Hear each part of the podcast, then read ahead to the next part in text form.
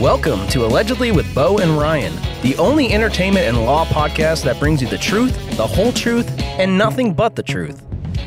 Allegedly. I'm Bo Bowen. And I'm Ryan Schmidt. You're listening to Allegedly with Bo and Ryan. We're coming to you from our law offices in beautiful, historic Savannah, Georgia, where we'll be chatting about pop culture, hot legal topics in the news, and doing our best to change the way people think about the law and lawyers. But first, a little about us. Bo is so knowledgeable that Google searches him. And Ryan is a lover, not a fighter. But he's also a fighter, so don't get any ideas. Together, we're the only corporate and entertainment lawyers in the free world who have never lost a single case. Allegedly. Hello, hello, and welcome back to another episode of Allegedly with Bo and Ryan, the podcast where law meets entertainment. As always, I'm Bo. And I'm Ryan. We're entertainment lawyers dishing out some tips and tricks so you can avoid getting into hot water like some of the unlucky folks we discuss on the show. Well, we have an absolutely juicy case to talk about today, Ryan. Now, do you remember a social media company called Twitter? Of course. now, this was the platform that was all the rage for its amazing 140 character messages. Ah, yes. Twitter, as you know, created in 2006, quickly rose to prominence as the go to for quick blog like updates. And I, I'm pretty sure that I still have my tweet posted to the top of my profile. Just woke up. Coffee, please. well, in fairness, never actually been an early bird there, uh, Ryan. I mean, Oh, remember that one day that you got to the office before me? Me neither. Ouch. so, but, you know, obviously I'm joking. Of course, everyone knows what Twitter is, but, you know, at one time, it was easily one of the most popular social media platforms on the planet. It's it's it's been tarnished a little bit lately. It's seen its standing maybe devolving just a bit, but you know, Twitter's rise at the time was so meteoric that if you remember, Barack Obama actually used Twitter to declare his 2012 US presidential victory. Wow. I mean, that's that's a digital footprint right there. Oh, for sure. And uh but Twitter's journey hasn't been all ups and downs. You know, they started allowing videos actually on their platform in 2015 and arguably for what we're talking about today, that was really the point when they should have considered securing a music license. Well, then came 2022, the reign of Elon Musk, who, as we all know, has a what's the best way to say it? Uh, unique and particular view of copyright law, Ryan? oh, for sure. I mean, Musk is our notorious techno tycoon. He once dubbed the Digital Millennium Copyright, or the DMCA, as a quote, plague on humanity, unquote. So he isn't exactly a fan of the protections that it provides to online platforms. Well, I mean, you're right. And it, it's kind of quite an irony, though, that under his leadership, Twitter didn't get a public performance license, uh, which would have allowed the use of copyrighted music. Pretty much every other platform in existence has done that. I mean, Instagram, TikTok, Snapchat. Instead, Twitter has elected to rely solely on the DMCA's takedown notice system. For sure. And that's what we're talking about today. Because of that, they're being sued for a whopping $250 million by the National Music Publishers Association, or the NMPA. Twitter allegedly ignored countless takedown notices and intentionally allowed infringement to occur on its platform. Well, Twitter apparently was notified by the NMPA of over 300,000 infringing tweets. And instead of doing what they were supposed to do and immediately then taking it down, they just would wait weeks or sometimes months before removing posts and sometimes didn't remove them at all. And here's the catch, Bo. Without the DMCA's liability shield, Twitter would be liable for every single infringement, like they were the person who actually stole that copyrighted music. So hence that colossal $250 million the N- NMPA is asking for. That's $150,000 for each willful infringement work. And so, what, pray tell, was Twitter's response? Oh boy. well, as you can imagine, Elon Musk, you know, uh, he, he his response was was very well reasoned, mature, intelligent. Variety magazine reports that they received a poop emoji from uh, Twitter's press account when they asked for a comment. So I guess that kind of sums up Twitter's view on the matter. How eloquent. I mean, now to give our listeners perspective, we've talked about this before, but Spotify pays between 0.003 to 0.005 cents per stream, and that's partially ad supported, partially subscription supported. Apple, which is all subscription based, dishes out more than that, more than double that. It's 0.01 cents per stream. TikTok pays 3 cents per each new video where your song is played. And Twitter, zero. that sounds right. Well, before we, before we get too deep in the details here, uh, you know, let's let's just address Elon Musk for a second here. Let's chat about him because he is kind of an interesting fellow. Uh, uh, I mean, as you know, Ryan, I drive a Tesla, a Tesla, and I love it. Honestly, I mean, it is a really fun car to drive.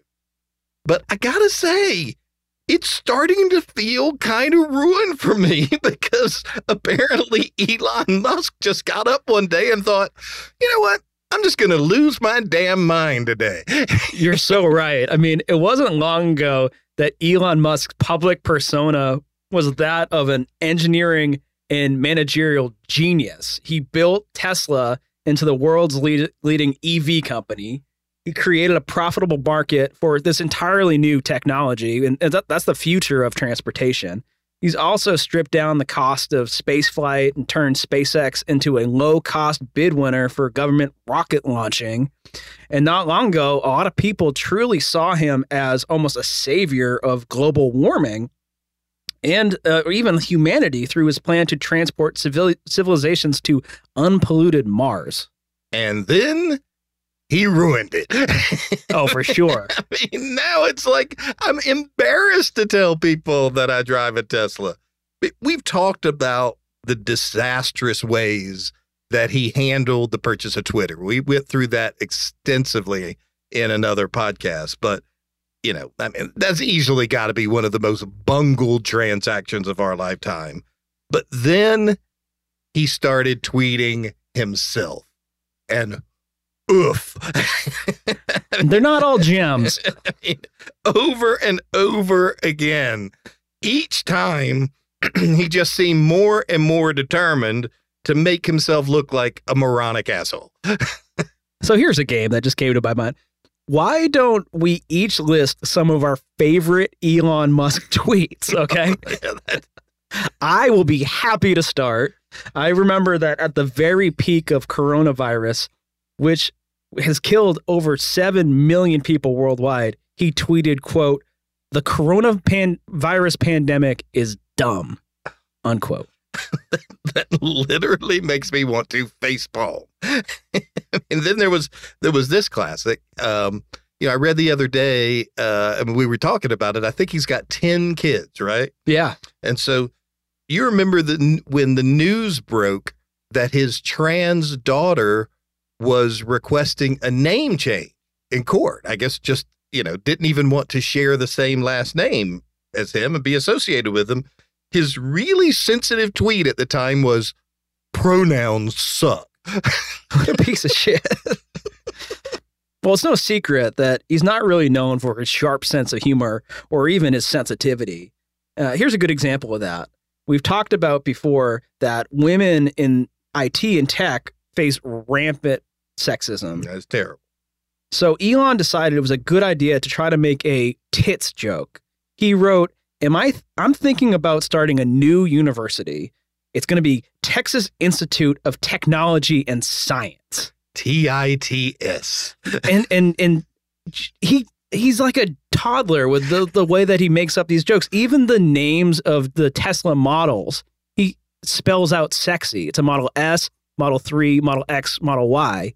And he thinks he's like so funny. Oh, I mean, not exactly Chris Rock, is he? No. I mean, like, what a douche. I mean, let's not forget the time that I mean, this was a worldwide story. That group of young boys, I think it was, uh, I I can't remember how many it was. It was a large group and their coach. Soccer team, right? Yeah, that soccer team, they were trapped um, in a cave in Thailand and they were trapped for, for over two weeks. I think it was 17 days.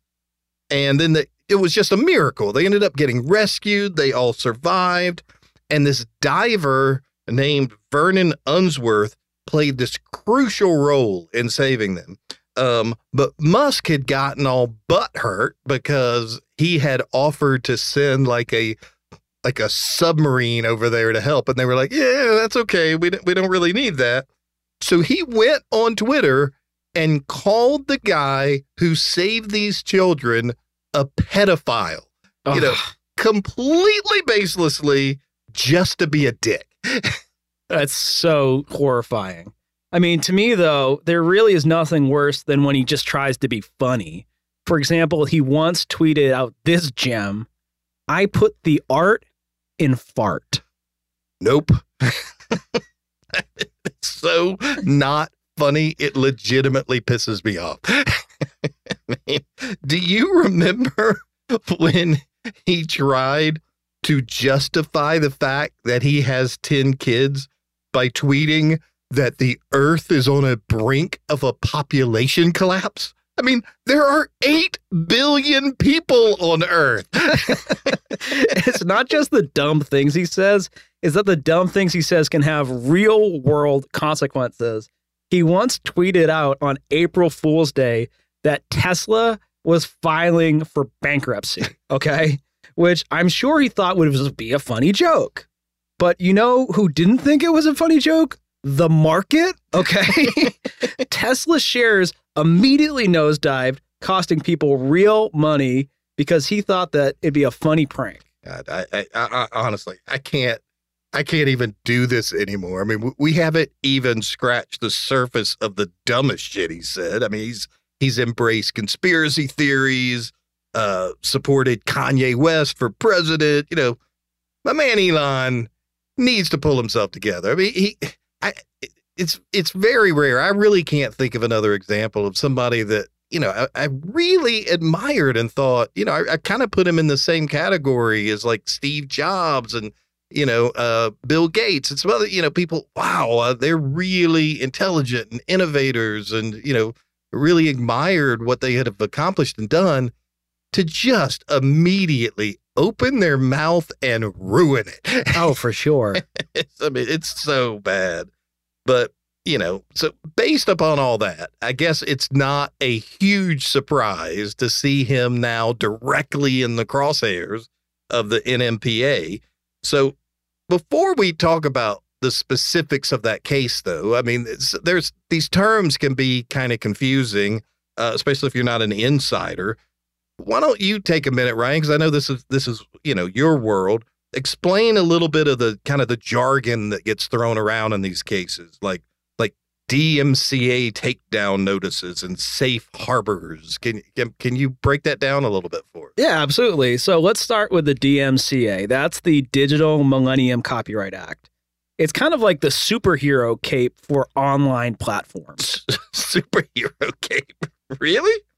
Okay, brother Ryan, I'll allow it. Uh, how is it a superhero cape? Okay, so you see, the DMCA shields these platforms from liability when their users post copyrighted content without the copyright owner's permission. It's as if they're invisible to the copyright infringement's ray guns. Oh, so exactly like the shield Captain America uses to ward off attacks. I mean, I mean, yeah. okay, but how how does it work in reality? Okay, so the DMCA came up with this brilliant idea when they saw that a lot of media was going to be the future of media was digital, it was online. and they came up with this idea of the takedown notice. It's essentially a copyright owner's way of saying, hey, people are sharing my stuff on your site without permission, and I want you to remove it now. So basically, a, a takedown notice would be a cease and desist in the online world. Exactly. Now, here's where the safe harbor comes in. If a platform gets a takedown notice and they promptly remove the infringing content, then they can stay within the DMCA's safe harbor and be shielded from infringement liability. So, so basically, a safety net. I mean, if if they slip and let some unauthorized uh, content onto their platform, they still get to set, stay on the trapeze, basically, as long as they address it immediately. Yeah, you got it. I mean, it's all about quick action and compliance. If the platforms play by these rules, they can continue their high wire act without fear of any lawsuit. I mean, that that obviously makes sense in reality. In the real world, I, I don't know any other way you could do it. I mean, if you know you own YouTube and some knucklehead posts an infringing video, that's not really your fault. It's not YouTube's fault. They can't be held liable for something a third party posts as long as they agree to immediately take it down as soon as they receive notice of it. Right. I mean, that makes perfect sense. That's fair. But I guess with this lawsuit, what the NMPA is saying is that Twitter has been completely ignoring this, ignoring the safety net, and saying, you know what? We're just going to walk the tightrope without the net underneath. That's a great way to put it. I mean, so you're painting this picture, Ryan, where where platforms like Instagram, TikTok, Snapchat, all these others, they basically have the golden ticket. So they, they've got the public performance license. They're sailing through the chocolate factory, no Oompa Loompas in sight. And, but then they also, on top of that, have this takedown notice system. So why do you need both? Uh, I mean, that seems like basically a belt and suspenders. Oh, it absolutely is. It's a lot like that. I mean, a public performance license is like having the keys to the castle. It allows the platforms to use the copyrighted music without constantly looking over their shoulders and having to rely on that shield. But if that's the case, why would they need the DMCA takedown notice at all if they have the license? I mean, it, I mean, I mean, it sounds like that's basically they're already covered. I mean, why need that extra set of keys? Well, remember, the internet is a vast place and there's a ton of content out there. Even with this public performance license, there might be some copyrighted material that just slips through the cracks, you know, something that isn't covered by that license. So it's basically like you talked about, it's, it's having that safety net under the tightrope. Mean, even if you're an expert, you know, Cirque du Soleil tightrope walker, you're they you still have that safety net. So so where we're talking about with Twitter now is they say we're foregoing the license. We're not going to have that license at all. So we're just going to basically rely on the net underneath the takedown notice, which they then are ignoring anyway. Absolutely. I mean, the DMCA takedown system is that safety net. And if a copyright owner spots their content being used without proper rights, then they can issue a takedown notice. Usually it has to be a very easy online form that all these websites will have. And the platform can remove that content, thereby staying within that safe harbor and avoiding personal liability. Well, the, the way you explain it, whenever I hear about one of these lawsuits and the you know, makes national news and the plaintiff is seeking this huge sum of money like this, it's easy to assume just hearing the numbers that it's someone being very overly litigious and opportunistic and gr- greedy. But it's my understanding, particularly, uh, you know, thinking about it as I'm listening to you explain it. I mean, it, it almost seems like they're more kind of like the big brother on the playground looking out for their younger sibling the one, you know, somebody that's not going to let someone else come and eat their younger sibling's lunch without paying for it. Exactly. And, and, and like, think about it this way there's some real um, intentionality behind the number that they're being that's being sought. They didn't just pick some giant number and and go for it like some you know plaintiffs lawyers do right they looked at how many tracks were infringing on twitter and then they applied the statutory damages under the copyright act to that amount of infringements to get that number.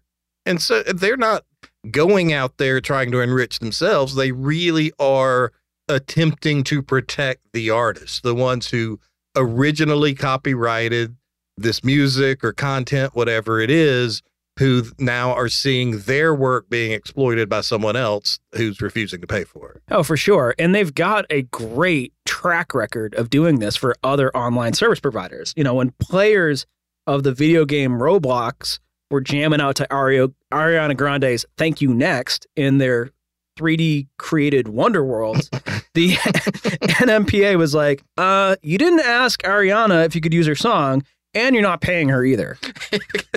totally picture that. Ariana just sitting there like, wait, when did I perform at a Roblox concert? so the M- NMPA jumps in. They sued Roblox for I think it was 200 million and insured Ariana uh, just like they did many other artists and songwriters whose music was being shared in the video game that they got their fair share, what they should have been owed under the law. Yeah, absolutely. And they did the same exact thing with Peloton. So imagine you're sweating it out on your fancy, expensive bike with Britney's work bitch playing in the background, okay? and you're pushing it to your limits when suddenly the NMPA comes in like a swooping hawk. And I can I can see it, my friend.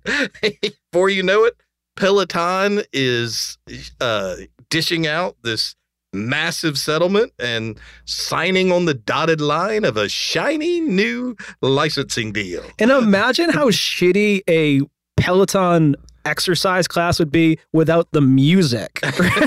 That'd be boring as hell. I mean, that'd be like, you know, just riding a bike, you know, like a caveman. Ugh, can't even imagine. And then you got this platform called Genius where fans dissect song lyrics like they're some part of a high school English assignment. Also had a run in with the NMPA. They were like, uh, no, you can't just post Beyonce's lyrics without her say so. God, can you just imagine? I can, can you just picture Beyonce like wondering, why are my lyrics being analyzed more intensely than Shakespeare's sonnets. but no worries. Once again, NMPA swoops in yet again, and the genius minds at Genius quickly reach a settlement. And of course, we can't forget about Twitch. I mean, all those video gamers streaming while head bopping to Billie Eilish's Bad Guy. And here comes again the NMPA saying, Hold your controllers. Did Billie get her cut? you can almost hear it, it writes itself. You can hear them saying, that's a bad guy move right there. and of course, yeah, Twitch got caught in the crossfire. Once again, ends up signing a licensing deal. Everybody lives happily ever after. So, in essence, the NMPA is not some money grabbing ogre. They're just the custodians of fairness in the music playground, ensuring that our beloved artists and songwriters get the lunch money they deserve. Well, that obviously brings us back to Twitter. Twitter is basically holding up all of their fingers and saying, guess which one? so the NMPA is like, nope, that's not going to happen. I mean, I almost feel like we need that music from the good, the bad, and the ugly to be playing. You know, I mean, it's it's shootout at the OK Corral time. NMPA is like, it's high noon, Twitter. Time to pay up. I mean, the real question is will Musk's Twitter follow suit with all these other cases that come before it that have settled out? Or are we in for a landmark court decision and big battle? Well, whatever the outcome, I, I think this case does highlight the necessity for online platforms to absolutely take licensing and copyright laws very seriously. Absolutely. And this just isn't a wake up call for Twitter, but for all platform creators and users to respect and understand copyright law. I think you're right. I mean, we're obviously talking about the big players, Twitter, uh, the NMPA. But what about the little guys? You know, the songwriters, the artists, the folks who make the music we all love. How do they make sure they're getting their fair share of the pie when their tunes are spinning on these online platforms? It's a great question, Bo. It's a question that we answer all the time. It's very important. First, let me just say that it's a daunting task keeping up with the ever changing landscape of digital music rights. But thankfully, there are a few steps that artists and songwriters can take to protect their work and ensure that they're compensated fairly. when I hear Ryan say there are a few steps, because I immediately think to myself, we are in for one of the patented Ryan checklists. So, all right, folks, you might want to jot these down. Okay, here we go. First, it is crucial, I can't emphasize this enough, to work with a performance rights organization or PRO. These organizations, ASCAP, BMI, SESAC, for instance, collect and distribute royalties for the public performance of musical works. So if your song is performed publicly, the PRO makes sure that you get paid. And they're constantly scanning for the music as well, right? I mean, basically, it's like having a watchdog out there, you know, looking for your work. Absolutely. And these shouldn't these people shouldn't be feared. They are nonprofits that only exist to collect songwriter royalties. They're not out to screw you. They get a very low uh, cut of what they actually bring in, and it's it's every single legitimate songwriter and artist out there uses and relies on PROs in every single country in the world. But then, you know, I you said this is a checklist, so here's here's number two. Okay, uh, artists should also consider signing up with a mechanical rights agency like Harry Fox or Music Reports. So these handle licenses for the reproduction and distribution of musical compositions, a crucial part when your music is covered and streamed online. All right. So one would be register with the PRO, and two, register with the mechanical rights agency. Yeah, absolutely. And the mechanical rights agency, because there's a compulsory uh, mechanical license under the Copyright Act, that means that anytime somebody um, sells one of your songs or streams one of your songs, you're entitled to 9.1 cents for each stream. That's way better than like what Spotify would pay. I mean, it, there's some real, real money that can be had for that. Yeah, no kidding. I mean, they, Spotify was what the point zero zero one cent, something like that. Yeah, something like it's crazy. So yeah, those those are some really, really great rights when somebody covers your songs.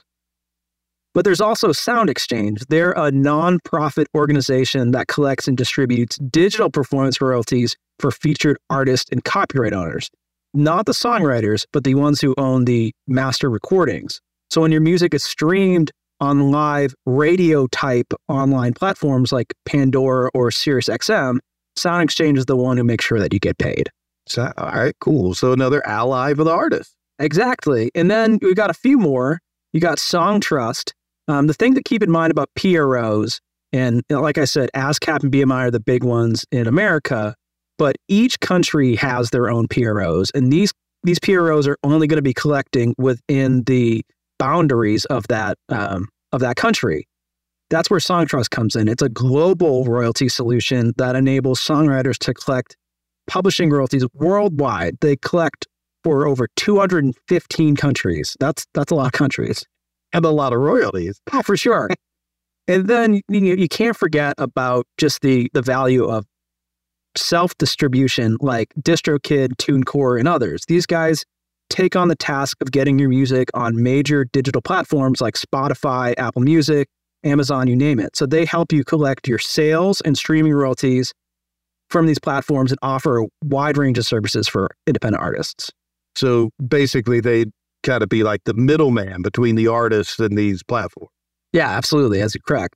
And the beauty of these distributors is that they allow artists to maintain ownership of their music while still getting getting it out of the hands of these major platforms. You know, these that's crucial for independent artists who want to keep control of their work. Well, that's a great point, Ryan, because I, I know people contact you all the time. And many times when you start looking into deals they've made, it might already be too late because they did not follow these steps that you're suggesting. So, well, see, I mean, it, it seems like the key message here is that there are several resources out there that are looking out for artists and songwriters to help them not just protect their work, but also get paid for it.